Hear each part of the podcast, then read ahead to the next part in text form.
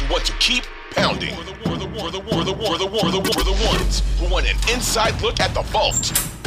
This is Views from Mid Street. Now, here's your hosts, Lonzo Rightsell and Rob Brown. All right, ladies and gentlemen, welcome into yet another outstanding edition of the Views from Mid Street podcast, your home for all things Carolina Panther talk, emanating from the great city of Greenville, South Carolina, right in the heart of Panthers country. And the enthusiasm to start the show existed today, but not yesterday, as the New York Football Giants knock off our Panthers 19-16, your final. We're about to get all the ins and outs, the X's and O's on tape for you, but allow us to introduce ourselves. I begin. My name is Rob Brown, the host of The Rob Brown Show, airing on the Fan Upstate in Greenville, South Carolina, and around the world free on the Odyssey app from 9 to noon every single weekday. And, of course, next to me, metaphorically speaking, he's actually across from me, geographically speaking. My co-host Lonzo Rightsell is here as well. And so it only stings as much as it stings to be 0-2, because we are a 58 and a 56-yard field goal away from being 2-0. And it happened again. There's a lot of reasons why the Giants were in the position they were in to kick a long game-winning field goal. And there's a lot of things to break down here. The unfortunate reality of the situation here is, even when the defense is doing its job and holding Saquon Barkley to 72 yards and holding Daniel Jones to 176 and one touchdown through the air, is the defense doing their job? The offense is pedestrian, and we have now paid for it 2 weeks in a row. All right, so I'm not going to go with pedestrian, but if you are one of those hashtag fire this person, we'll probably get to you eventually in this podcast. But a lot of things that we've talked about over the last few weeks about what we want to see happen for the Carolina Panthers, it happened, except for the end score thing. That thing did not happen. But so 0-2. 0-2. 0-2. As it stands right now, the Carolina Panthers have played two very winnable football games. They have lost both of those very winnable football games. And, of course, that comes right before a rough stretch of games upcoming. We are at home this Sunday against the Saints. We're going to break that game down, obviously, in our Friday pod, though we will spend some time between here and Friday getting into it at a very surface level. And listen, a Saints team that took Tampa Bay to the wire. Then you've got the Cardinals. Then you've got the 49ers. The good news is the next three in a row are all at home. Then you're on the road at LA, then back home against Tampa. This is a 5-game stretch that I would have really liked to have entered at 2-0. There's no reason to not have entered at 2-0. But this is a point in the season, pardon me for being cliche, this is, especially this Sunday at home against New Orleans, this is a part of the season where we're about to find out what the makeup of this football team is, what the mentality of this football team is, because you are a grand total of 5 points away.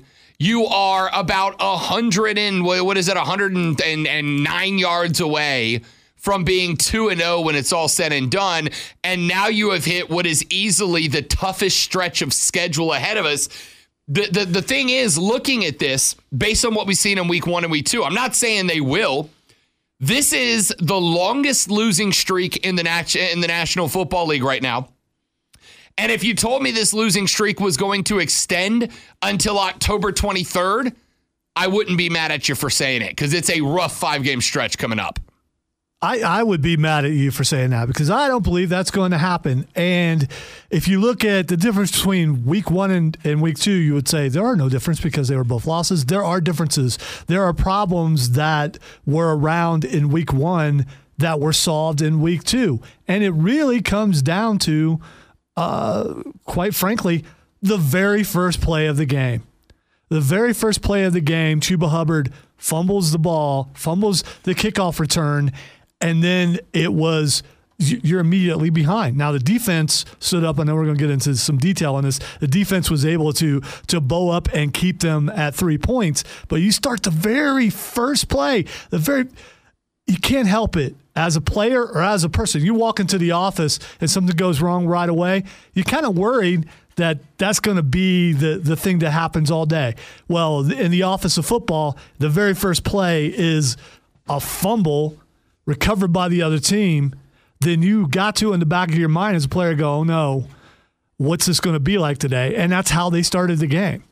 Yeah, and again, that's why I'm talking fortitude going into week three at home against the Saints. So I think they showed it yesterday. Again, a fumbled kickoff return to open the game is bad, but it's not like, oh God, everything's wrong. Should we apologize for saying Chuba Hubbard needs to get the ball more? Should we apologize for that? Because they listened to us, obviously, as they should, and got him the ball the very first play, and what's he do? No, I mean, it's a kickoff return, right? Like, it's a kickoff return, and it's weird. You're going to get, in the NFL, 5 or 6 of those between all teams in both half kickoffs during the course of the year. It's unfortunate, and it's weird, but the defense stepped up. He should have to carry the football everywhere he goes for the time. I know it's very high school. I know it's very peewee. Yeah, carry that football everywhere he goes throughout Charlotte. The defense stepped up in a short field situation where they were called into action much more quickly than they expected to be. They stepped up. They held the Giants to a field goal in that spot. They were able to maintain that field goal until the end of the quarter. It was 6-0. The offense, again, it wasn't spectacular. They got a couple of chip shots. By the way, just real quick, you mentioned it was 6-0. It was 6-0 because of another fumble down on that end. Robbie Anderson, I believe, this time. And they held him to another 3. The defense played really, really well, except for like 2 series. I agree. Those series were the series that gave up the touchdown in the third quarter, which, by the way, was answered. But the series that they gave up the field goal, I don't know what happened there. It just kind of fell apart on them on one series. But listen, you're not that good if you're not Tampa, if you're not Green Bay, if you're not the Rams, if you're not one of, and even that's a question mark after what happened to Atlanta, but unless you're one of the premier offenses in the league, every game, and you'll hear coaches say this all the time, every game comes down to a play or two. And a couple of fumbles ended up being that play or two. That's all it was. So it's very much about cleaning up the mistakes. Baker had a fumble. He got it back, so didn't lose that one. Chuba Hubbard had the fumble on the opening kick. Robbie had the fumble that he lost as well. And I could very easily say, so you take either one of those 2 fumbles away, it's 16-16, and the Panthers have an extra possession to score at least the field goal. Either one of those 2 fumbles comes off the board, and the Panthers probably win this game on the road, but that's not how it works. You have to deal with them as they come. I'm not upset with the defense. I thought there were some bright spots. By the way, big ups to Debo, because Derek Brown, who I had some words for in the last pod, Derek Brown was exceptional. In fact, Derek Brown was Pro Football Focus's 4th highest graded defensive lineman in the entire National Football League this week. The bright spots came out on defense. Julian Love was exceptional. Excuse me, not Julian Love. I got my stat sheets backward. Frank LeVue's exceptional in this. 10 tackles, all of them solo. Shaq Thompson, 10 tackles, 6 of them solo. Xavier Woods, another bright spot game for him. 10 tackles, 5 of them solo. It was exceptional on the defense. You just held the team that was easily the number 1 rushing offense in the National Football League last week.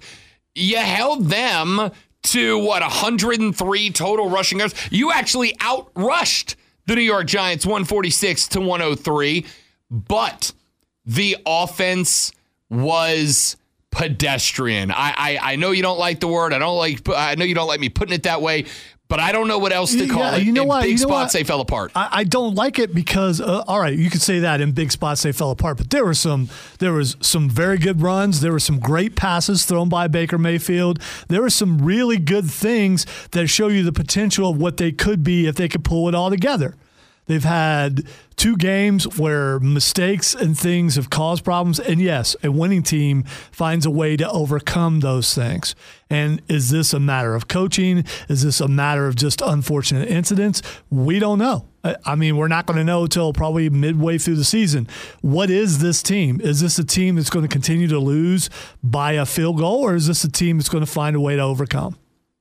I'm trying to be as optimistic as possible. And the answer is, I mean, like you said, there was growth from week one to week two. I'm not disputing that. Of course there was growth from week one to week two. You say, of course, like it has to happen. It doesn't have to happen. It has to happen. Well, it should happen, but the defense did really, really well. If Luvu actually catches that interception, there was a lot of green in front of him. There are a lot of things that the ball could have bounced Carolina's way and you have a different outcome.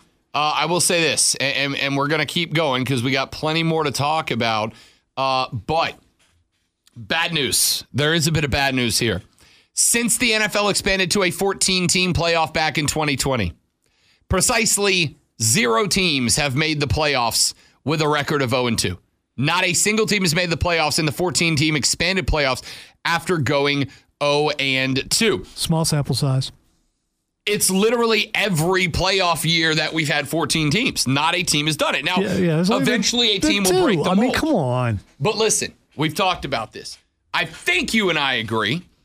You need 9 wins to be a wild card team this year. We do agree on that. Okay. Yes. So if we look down based on the team that we saw yesterday, and I look down the rest of the schedule. We're not going to do it again because we've already done it. If you want to hear our projections, you can go back and listen to the pod, the last pod to drop, the last 2 pods to drop before the season started because we gave our week-by-week rundown. But I'm going to tell you right now, looking down the rest of the schedule, and I'm turning off the Panthers brain and turning on the Vegas brain, there's not 9 wins on the schedule. There's not. And I would initially have circled like the Steelers as one, the Broncos as a potential one, but a team that loses to the Browns and the Giants, it's not a bad Steelers team. It's a decent Broncos team. The Ravens are not a win. The Bengals are 0-2 coming off the Super Bowl. Why are the Ravens not a win? You see, would they stop Saquon Barkley so the Panthers can stop the run? You think Lamar's going to beat him through the air? I don't think so. 2.5 months away from the Ravens game. Well, you just mentioned the game. I'm just saying. Yes, the Lamar who just went 360 through the air and 120 on the ground against Miami, who is a better team than us. Yes, that Lamar's going to beat us as of today. All right, so if you're listening, you're wondering, you're still trying to figure us out. Rob is the over-analytical guy who's completely shocked when luck comes into play, and I'm the dreamer. I admit I am very positive. I still think that there's a possibility that they can make the playoffs. I still think there's a possibility that the Panthers pull together wins that Rob doesn't think is possible. So we're going to fight about this the entire season. And let's face it, you, the listener, hopes that I'm right and Rob is wrong. The problem is the Browns and Giants were 2 of the wins that I didn't just think were possible, that I said were dubs. This team should be 2-0. And again, I'm trying not to overdo the panic because we have lost 2. Both of them by 55-plus yard field goals. David Newton of ESPN put this one out yesterday. The Panthers have lost their first 2 games on fourth quarter field goals of 58 and 56 yards. They are the second team in the last 20 seasons to have opponents make go-ahead field goals of 55 or more in the fourth quarter or overtime twice in a single season. The only other team it's happened to were the 2019 Texans, where it happened weeks 1 and 4. The Panthers are the only team to have it happen in consecutive games recorded by ESPN stats and info. I'm not saying that in terms of, oh no, doom and gloom. I'm saying that in terms of it was the Browns and the Giants that it happened to. And one snap of the ball, one different bounce of the ball, we've got an entirely different scenario. So let's talk a little bit about what happened in game.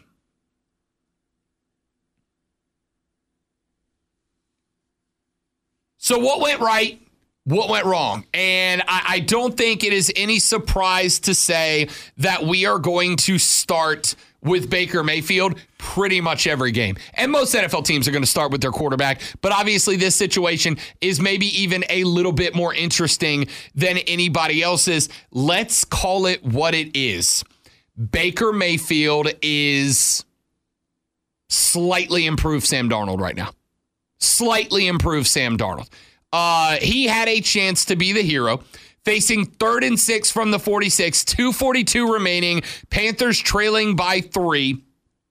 Mayfield knew there was going to be pressure. They blitzed Julian Love off the outside, and Baker just wasn't ready. And I find that interesting because one thing I did say about the game in the game was that I think Baker Mayfield, I don't know if he's too aggressive. I don't know if it's play style. I don't know what the case is, but it feels to me in some cases like Baker Mayfield is making up pressure in his head, right? We're starting to see the pitter-patter of the feet. We're starting to see the Peyton Manning happy feet back there. We're starting to see him panic a little bit, and he's panicking spots where, and by the way, the offensive line had a much better game. We're going to talk about that here in just a minute. The O-line had a better game, but it felt like Baker Mayfield was running for his life even when the O-line was throwing some good blocks. Now, the couple of hits he took were pretty devastating hits, so I know they were in the brain of number 6.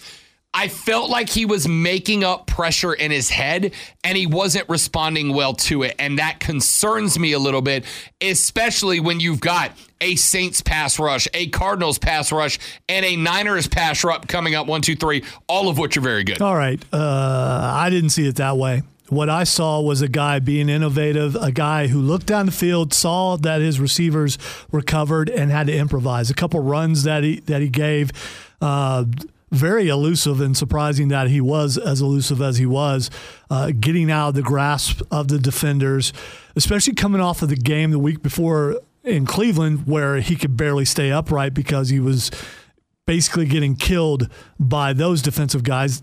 Giants defense not as good up front as Cleveland, but pretty good at covering receivers. And you said slightly better than, oh, come on, dude, come on. At least Baker can throw over 10 yards. He can throw over 5 yards. He can throw over 6 yards. He threw some precise, crisp passes, lengthy passes that turned out to be very good receptions that Sam Darnold could not make. When Baker faced 4 pass rushers or fewer, he was 6 of 16. That's a 35% completion rate against 4 pass rushers or worse. That is taking blitzes and extra rushers off the table. Against a standard 4-3 front, Baker completed 35%. That is not franchise quarterback. The Panthers were 2 of 12 on 3rd down. They were 4 of 11 on 3rd down last week. Those are spots where I need that guy to make a play. And listen, I'm going to give credit to the Giants because on those 3rd and 4th downs, on those 3rd downs, the reason that Baker was only facing 4 rushers is because the guy that would have been the last blitzer, they keyed out on 22 and said, do whatever you do, make them beat us. Do not let McCaffrey beat us. Go cover that guy up and don't let him beat us. And they took him out of the play. I still need Baker to make a play in that situation, and he just didn't. And once again, after the game was over, Matt Rule said that Baker is, quote, getting close, end quote. Dude, it's week 2. You're 0-2. This team was planning on fighting for a playoff spot. You have just you've just lost to 2 teams that will not make the playoffs this year. It's past. We need to be close. We need to be there now. All right. A lot of this falls on the head of the play calling. The defense for the Giants were playing for the pass. When the defense is playing for the pass, then you change up the calls and start going to the running game, which they started to do eventually. And then then the Giants had to change their defense back to stop the run. So the spots that you're talking about, Baker is in a situation where there are a ton of DBs out there and not a whole lot of pressure on him, but the play calling is wrong. If the play calling is, I see this, and maybe they should have did more RPOs than what they did, the play calling is this, I run the ball. You give Christian McCaffrey the ball more. And when they started to do that, it started working, and then the Giants had to change their defense. I don't put that all on Baker. I put part of that on the play callers recognizing the kind of defense that's being played against you and changing it up accordingly. I don't want to. I just want to say I'm not an apologist. My viewpoint is different. I'm looking at it different than you are. I agree. And there's nothing wrong with that. It's just that my viewpoint's right. Yeah, I knew that's where it was coming. It's just that my viewpoint's right. I need this guy. And for the record, if you're listening, there's a certain look that Rob has when he believes he's right. He squints at the end of the phrase. I am right. Now he's trying to figure out, do I really squint? You absolutely do. I am right. I'm closing my eyes so you cannot tell me that I'm wrong. But I am, though. And that's the wrong point. Yeah, you're wrong. I am correct. I stay correct. I remain correct. Baker Mayfield, if you weren't bringing Baker in to be a franchise quarterback, and if Baker wasn't coming in to be a franchise quarterback, then this was all wrong. How long is Baker's contract? This year. He's got this year to make his money. So if you're bringing him in to be the franchise quarterback, you're going to try to sign him for longer than 1 year, aren't you? You're going to make him earn it because you got your rear end toasted last year when you gave Darnold an extension before he played a game, and how'd that work out? Not great. They weren't going to do that back-to-back years. They're going to go, we're going to take the gamble here that you're going to come out, be a franchise guy, and we're going to owe you that money anyway. So we're going to take the gamble that nobody swoops in and picks you up for even more money. And it's a risk, but because of what happened with Darnold, it's a calculated risk they had to take. That being said, if Baker wants competition for him on the market, if he wants us to beg him to stay and not go to Matt Corral or not go into the free agency pool or not draft another guy if Corral's not ready next year, these are the games you prove that in. All right, so all the negativity coming from your side as far as Baker goes, did he do anything right? It's not negativity, it's reality. There's a difference. Okay. 14 of 29 for 145 and one touchdown against the Giants is not good enough. I'm happy to say that. It's not good enough. Did he throw any interceptions? No, he did not throw. He did fumble the ball once, but he got it back. Yeah, did he fumble any snaps? But again, he's improved from week one to week two. I don't, sure. Thank you. But is it good enough? Is this performance good enough for you? Are you happy with this? If anyone comes off the field, any player at any position, I didn't ask any player. I asked you, and says this was good enough. What I'm saying, good enough? No, it's not good enough. But you know what? The best out there, whoever that may be, when they come off the field, they're going to say they left some plays out there. So I see an improvement from week one to week two. No way Sam Darnold does any better.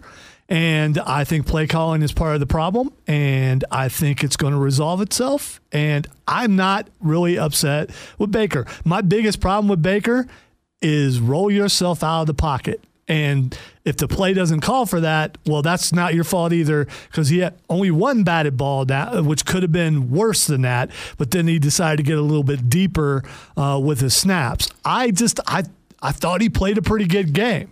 I'll say this about rolling out of the pocket, because I actually would like to see more mobile offense. I'd like to see them take advantage of that opportunity. I'd love to see Ben McAdoo create those situations, but I will give you one big problem with that, which is outside rushes are successful right now, right? I on our show this morning, I had some words for Ikeya Kwanu, and I will tell you that in rewatching the game, I have walked them back a little bit. To say it was less, this guy failed this week, and more, there were some growing pains. Could it be because we watched it together and I was like pointing some things out? No, but I pointed some out to you as well. Like, for instance, the big sack late in the game that kind of changed what it felt like was the Panthers getting some momentum was 100% because Icky took his splits and he set wrong, right? Like, he was probably a half gap over from where he should have been, and when he set, instead of setting back and right and maintaining the split with the guard in a spot where Baker was taking a three-step drop and you needed to force pressure to the outside, he allowed, Julian Love to just blitz straight up the gut, right off the guard, get to the inside, and wreck Baker before Baker even really got to set his posture to throw the football. I understand a part of the fear with rolling Baker out right now is that outside pressure is working. Outside pressure is successful right now. And because outside pressure is successful, you can't roll your quarterback because you're going to be rolling him right into the waiting, loving, adoring arms of some defensive ends who will be more than happy to pop Baker's block off like a rock'em sock'em robot. And you're not trying to get number six killed when he's your quarterback, man. It wasn't a great look. Again, I'm not saying the Panthers played poorly. They didn't. They had to, especially defensively. Are you sure? Because I'm hearing a lot of that. No, I'm saying they played not good enough. Now, I am trying to remind myself, hey, this is a Giants team with a new head coach in Brian Daboll, a coach that these guys seem to believe in. This is, by the way, a Giants team that went to Nash Vegas, Tennessee, and knocked off the Titans 21-20 last week. This is not your daddy's New York Football Giants team, but it is a team in transition with a first-year head coach, with a running back who missed a lot of last year because his knee was bust up, with Danny Dimes, a QB that it seems like 80% of people in the league are not sold on. I'm not saying they played poorly. I'm saying they didn't play good enough offensively. And I don't think that that's insulting to anybody. In fact, hell, I'd agree Baker and the boys probably agree with me. I'll give you one more thing that did kind of bug me a little bit. DJ had the touchdown catch, right? And it was a great throw and a great catch from Baker to DJ. You know how many more times DJ Moore got targeted in that game after that? One. One more target. Was he open? One more target. Yes. At spots. All right. But, I mean, no less open. Here's the thing. And I can't remember who it was, but I saw somebody on Twitter say, you know, because Ian Thomas had the 13-yard catch. He had a couple more targets that he didn't bring down. Shy Smith disappointed the hell out of me. 6 targets, 1 catch for 2 yards. Yeah, including one that could have been a good shot at a touchdown or close to it. Yeah, Shy was a disappointment in this. I think, was it a matter of nerves for him? Or was it the fact that he got hurt early on returning a punt, and maybe that was affecting how he played the rest of the game? I don't know. But he had 6 targets. In fact, he had targets. He had more targets than anybody except DJ Moore. He had the same amount of targets as DJ, but he had 1 catch for 2 total yards on the game. That's not good enough. So you have a problem with him throwing to the tight end? Because I don't. Throw to who's open. The tight end's open, throw to who's open. But somebody said, look, if you want DJ to get 3 or 4 more targets, you got to take those 3 or 4 away from somebody else. I don't know. How about Giovanni Ricci? How about Steven Sullivan? Are they integral the way that DJ Moore is? Did they catch the ball? I mean, they both had 1 target, 1 catch. Well, there you go. I mean, if they missed it, then you could say take that away from them. But if you make the catch, I'm good with that. If I asked you right now, they made a catch for positive yards too, if I recall. If I asked you right now, 1 play to save your franchise, who do you want to line up at wide receiver, Giovanni Ricci or DJ Moore? You got to get the ball to DJ. You've got to create mismatches. You've got to set routes. You've got to create ways to get the ball to DJ. You got to create ways to get the ball to Robbie, too. Robbie had 3 snags for 32 yards on 5 targets, averaged 10.7 every time he touched the ball. And I guess this is part of the problem. And again, Baker did have a 48% completion percentage. I mean, that's got to be better. But you got to find ways to get your playmakers the ball so they can make plays. When you did to DJ, he made the touchdown that effectively kept us alive in this game in the third quarter. It's just got to get better. It just does. Everything you're saying, I agree with. It needs to get better. But in the end, you lost. But you lost by 3 again.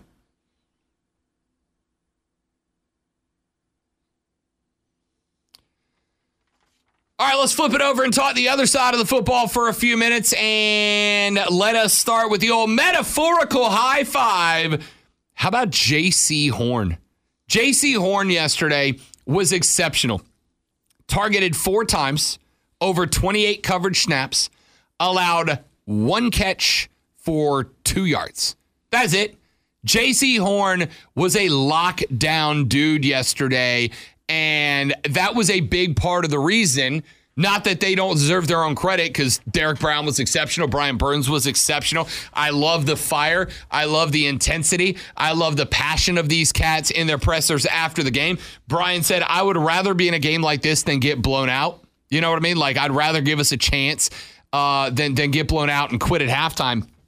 But part of the reason those guys were able to be so successful up front, to have the game that they had, was that the back 4/5, especially involving J.C. Horn, was absolutely exceptional. I mean, it was exceptional. That's as good as you can ask anybody to play that corner. And the fact that you were in that spot leads me to believe that Jameis Winston coming to the house, by the way, J-Mo, who threw 3 picks to Tampa Bay this week. There's your hope right there. If there's hope in New Orleans, or in Charlotte against New Orleans, it's that Jameis creates turnovers, and the DBs for Carolina were exceptional this week. All right, so this is going to be a case where we switch roles. The defense is the reason why Carolina lost this game. They played much better than they did in the first game, and yes, the defensive backfield played really well until the fourth quarter, when the Carolina Panthers drive down the field, they take the lead, and then all the defense needs to do is play consistently as they had done most of the game, and they couldn't do it. Were they tired? Was it too humid? I mean, there's probably a lot of reasons. Yeah, it might get humid in New York, New Jersey, wherever it is they're playing. The defense let them down. They did. The one series where they needed to bow up and stop them like they did earlier in the game, they couldn't get it done. And so I can't put all the negativity on the offense, and I don't think you can either, without saying, yeah, they did a lot of great things. They got pressure on Daniel Jones, but on one series, the answering series for them, Daniel Jones was precise. He was throwing some really good passes into that defensive backfield, and those guys looked a little gassed. They looked a little bit like what they looked like in the first half last week. I want to see, for the Panthers to have a chance to win any games going down the stretch, they need the defense to be consistent the entire game, not just, sporadically here and there. Panthers, as of right now, are giving up 58.8% completion percentage. That is better than every team in the league, with the exception of the Bengals, Commanders, Eagles, Texans, Saints, Bucks, and Giants, from 7 up to 1. Yards per attempt, Panthers are the best in the league. I would say 4.4 yards per attempt. Quite a few of those teams you just mentioned are losing. Yeah, you're right. I mean, let's see, completion percentage. Let me go back to the top. The Giants are 2-0. The Bucks are 2-0. The Saints are 1-1, and the only loss they have is to the Buccaneers. The Texans aren't good. The Eagles aren't bad. The Commanders are 1-1. The Bengals are 0-2. But let's be real, that's 100% because their offensive line, the Bengals offensive line, makes ours look like a damn Pro Bowl unit. All right, so again, it's not. It is, as you mentioned, the word small sample size. It is very early in the season. These numbers are they're gonna curve, they're gonna flatten, they're gonna curve, they're gonna flatten. Well, coming into this year, didn't you expect the defense to be good? I did. They were good last year. The defense needs to be that unit for sure. And yes, the offense needs to improve. But what the defense needs to do, they need to be good when it matters most, and that's when they struggled a little bit yesterday. I wouldn't disagree with that. Not in the least. By the way, as far as yards surrendered per game, there are only 5 teams that are giving up fewer yards per game than the Panthers as well. According to NFL.com, the 49ers, the Vikings, Eagles, Bills, and Titans are giving up the fewest yards per game. Wow, all that is awesome, Rob, but you gave up the points that lost you the game. Right, but this circles back around to what I was saying at the beginning. The offense isn't good enough. I'm telling you, the defense is carrying their weight. Defense needs to be better. If they were, they can't. They're the 6th best passing defense in the league, which means they have room for improvement. You are good to determine to make me hit myself in the head with a microphone today.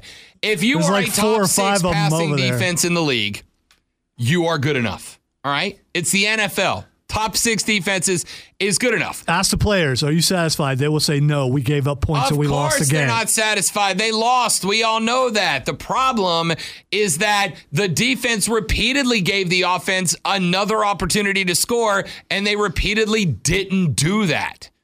I am all the way around on the offense is the problem. Very excited about Ben McAdoo. I actually was higher on McAdoo than a lot of other guys were because I thought, all right, McAdoo, yeah, he failed as a head coach, but as an offensive coordinator, he's been very good about knowing his team and playing to the strengths and the assets of his team. And I don't see that right now. I see them trying to force the issue. And even when the defense goes, here's a football, give it another crack, which they've done a number of times, we got to score points, though. You're right. And if the defense was a little bit better, they would score points, too. And that would make up for the offense's lack of gelling yet. Yeah, defense, stop being losers and scoring 0 points. You gave up points to Daniel Jones. How dare you? The audacity. Yeah, I don't know, man. I just, like I said, it circles back around to me to the defense is doing their job. And considering you've got Derek Brown, who I talked a bunch of bump about earlier, or I should say last week, he showed out this week. Brian Burns is very clearly the leader on the defensive side of the ball. J.C. Horn is a padlock wherever he is on the field. We can circle these guys and say, here's where we're doing things right. But if we can't drive down the field and score on the New York Giants defense, I'm less optimistic by the minute, which I hate. Let me ask you one question real quick, and I'll probably on Wednesday's pod, I kind of wanted to get into this a little bit deeper. We'll probably do a segment or two on this. I was thinking about this earlier. During the Ron Rivera days, I feel like this team really had, and I'm kind of starting to hate the word identity because I think there are some radio hosts that anytime something goes wrong and they don't know what to say about it, they just go, oh, we need an identity. Well, right? I can't wait for this because I'm an expert on the Ron Rivera era. Perfect. So I cannot wait. Good. I feel like a lot of hosts use the word identity as a patchwork for, I don't really know what's going on and I got to say something. So, identity, they need identity. But this team during the Ron Rivera days, I kind of felt like it had one, right? Like you had the Luke Kuechlys and the Greg Olsons. You had guys that were faces in the league and faces you saw around Charlotte and the Carolinas and the NFC South as a whole. And you had Cam and you had all these players that when you thought Carolina Panthers, you think of this guy, right? Do we still have that? Do we have that right now?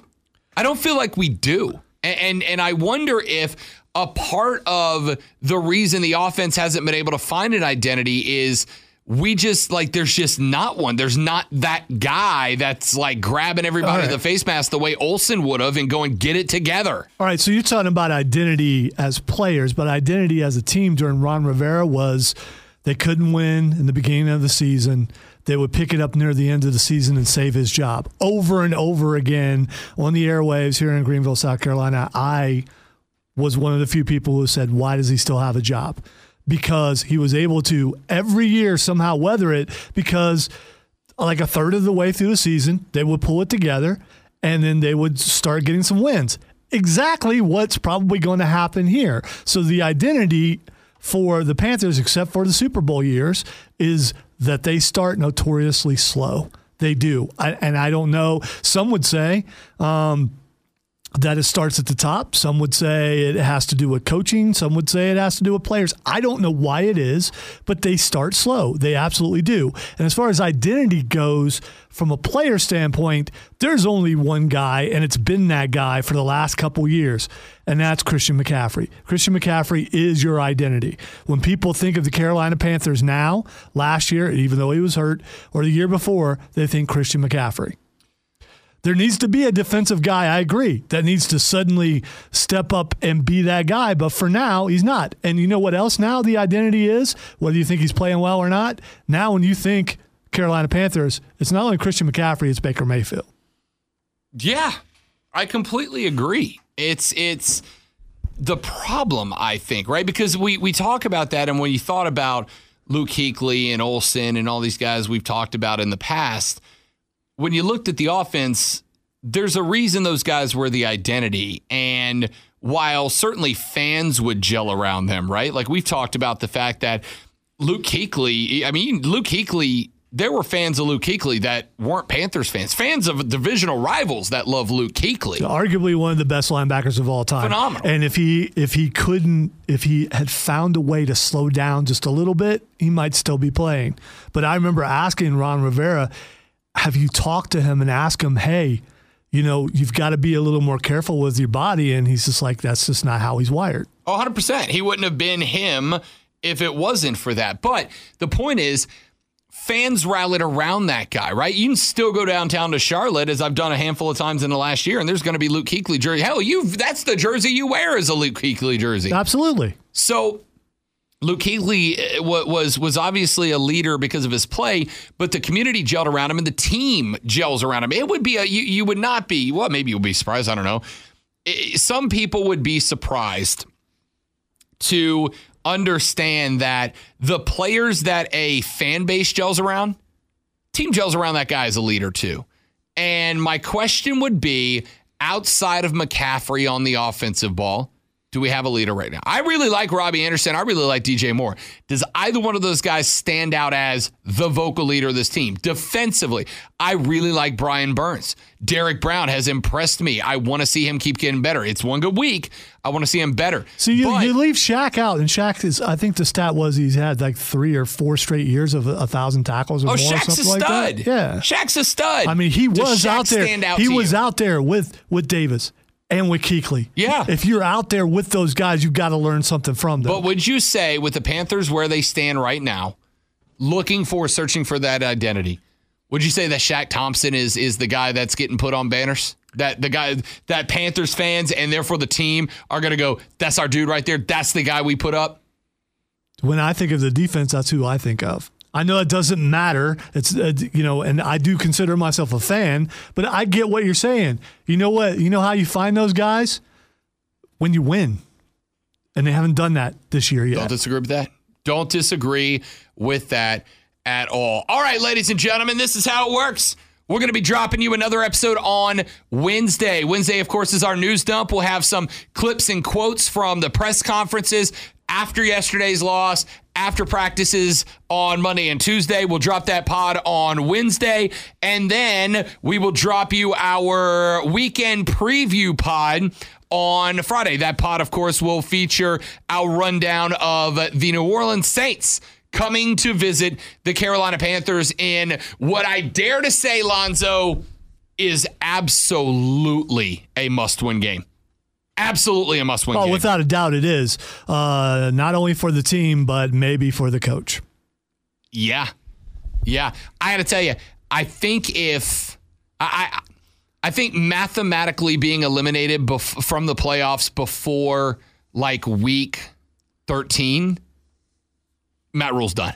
I saw a thing on Twitter a couple times of a wings place. I'm not going to tell you which one, offering free wings if Rule is gone. If Rule is gone at some point this week, use the code #FireRule. I saw that. Hashtags don't work. They don't. I don't. You know, you could have like a million people saying fire someone. No, Tepper's not going to care. Yeah, but.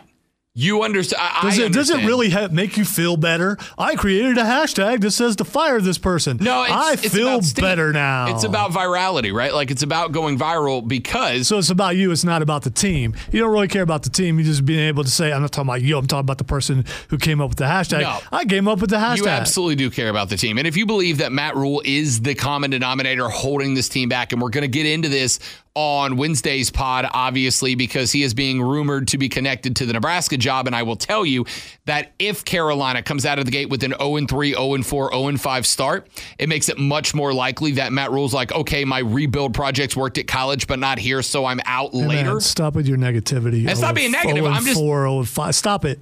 Calling the shots the way I see the shots. All right, so we will talk about that and more when we drop our Wednesday news dump show. You will get, again, clips and quotes from the pressers and start looking to the weekend. And then on Friday, you get our preview pod where we'll break down Saints at Panthers. Zoe, any parting words for the people? Yeah, listen, people. I'm gonna try to. I'm gonna give Rob a hug or put him in a headlock, whichever one is necessary. So when we come back next time, he's gonna be a lot more positive. When I have him in a headlock, I might keep pounding, baby. For the record, a headlock is technically just a violent hug. It's like a single arm hug. Yeah, still a hug. That's it for us. We'll be back on Wednesday. Y'all have a great week. Keep pounding, baby. See you then.